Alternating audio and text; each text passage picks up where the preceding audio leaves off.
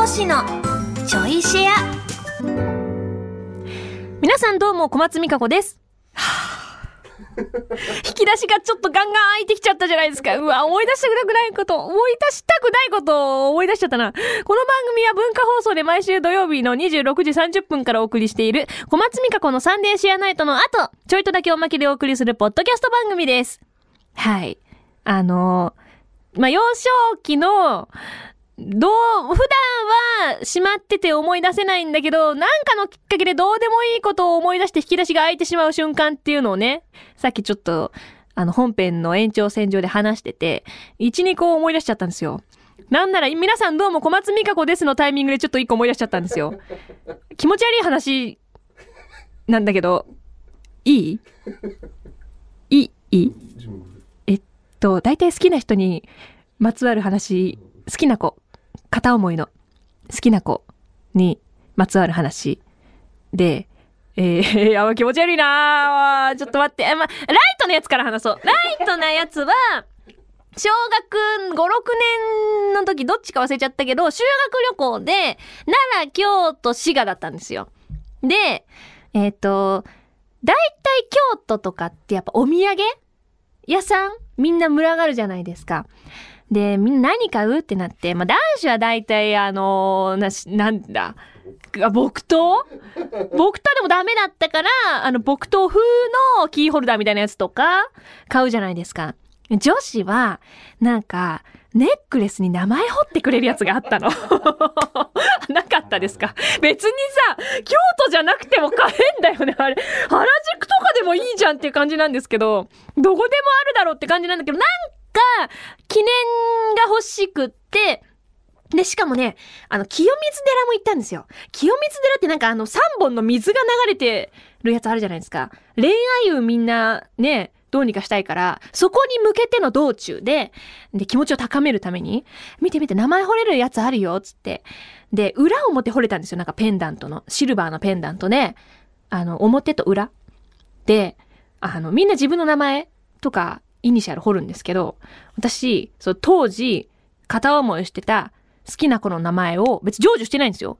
付き合ってるとかじゃないし、勝手に片思いしてるんですけど、表にミカコって彫って、裏に、その好きな子の名前 彫って、買って、つけてたんですよ。ずっと。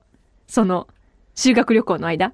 ずっとつけて、清水寺とかでも、あの、この恋愛の、あれ、やって、もうとにかく恋愛成就のやつつけてたんですよね。で、だからもう修学旅行も、どうにか同じグループになれないもんかと、あのなんかそういうチーム、何グループ作りみたいな授業の時とかも、なんとか画策して、友達は数人知ってたはず。で、同じグループ慣れたんですね。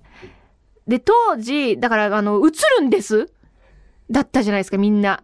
必ず修学旅行には映るんですと思って、あの、写真撮りまくるじゃないですか。で、現像するでしょで、当時やっぱめっちゃ好きだったから多分、その人のことばっかり撮ってて、自分の写真2割、好きな子の写真8割で戻ってきて、やべえってなったの。やべえんだけど、さらに気持ち悪いことに、私、小学5、6年のその暗黒期の時、日記書いてたんですよね。日記も全部、好きな子のこと書いてて、で、そう、片思いの好きな子の修学旅行で撮った私がいい感じに撮れた写真を切り抜いて、貼って、なんか書いてたの。それ、未だに実家にあるの。早く捨ててくれそのペンダントさすがにもうなかったと思うんですけど、なんでないんだかもよくわかんないんですけど、ない、なくてよかったなって思ってるんですよ。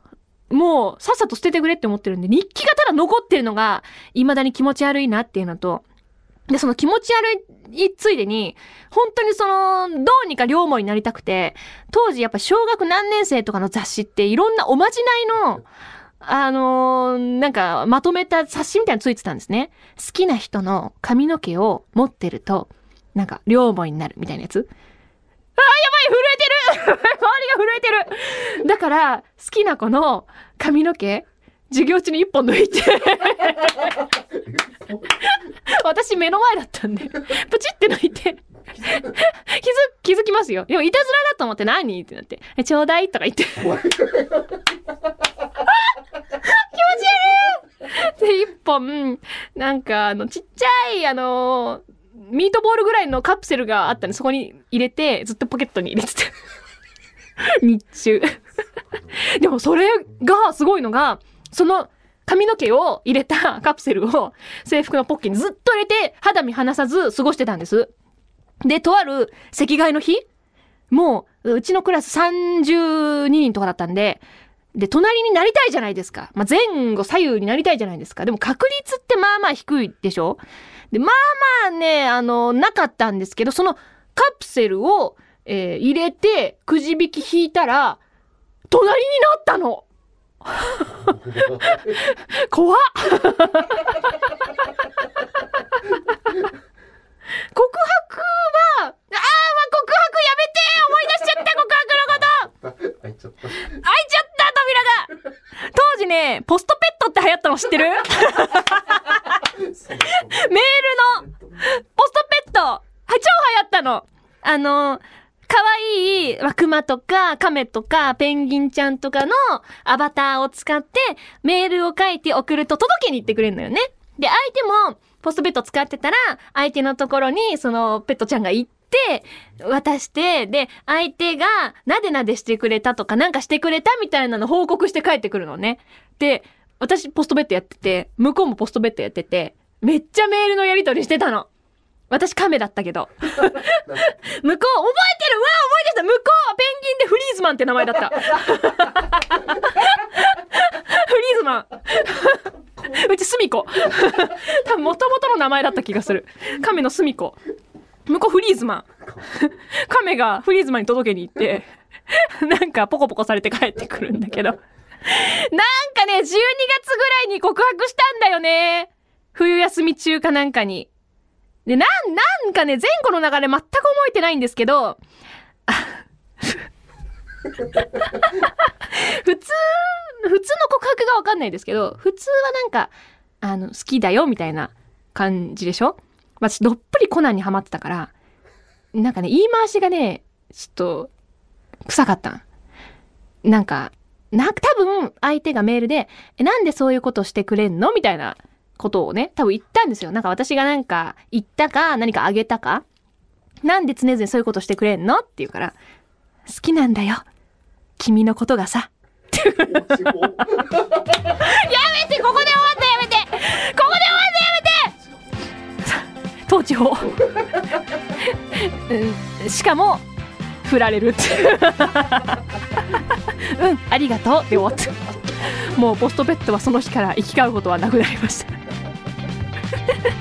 えーさあこの中心もお別れのお時間となりました。改めてこの番組の本放送は文化放送地上波と超 A&G プラスで毎週土曜26時30分からです。ラジコでは1週間タイムフリーで聞くこともできますのでぜひこちらもご利用ください。それではまた次回ちょいとだけこの番組にもお付き合いください。お相手は小松美香子でした。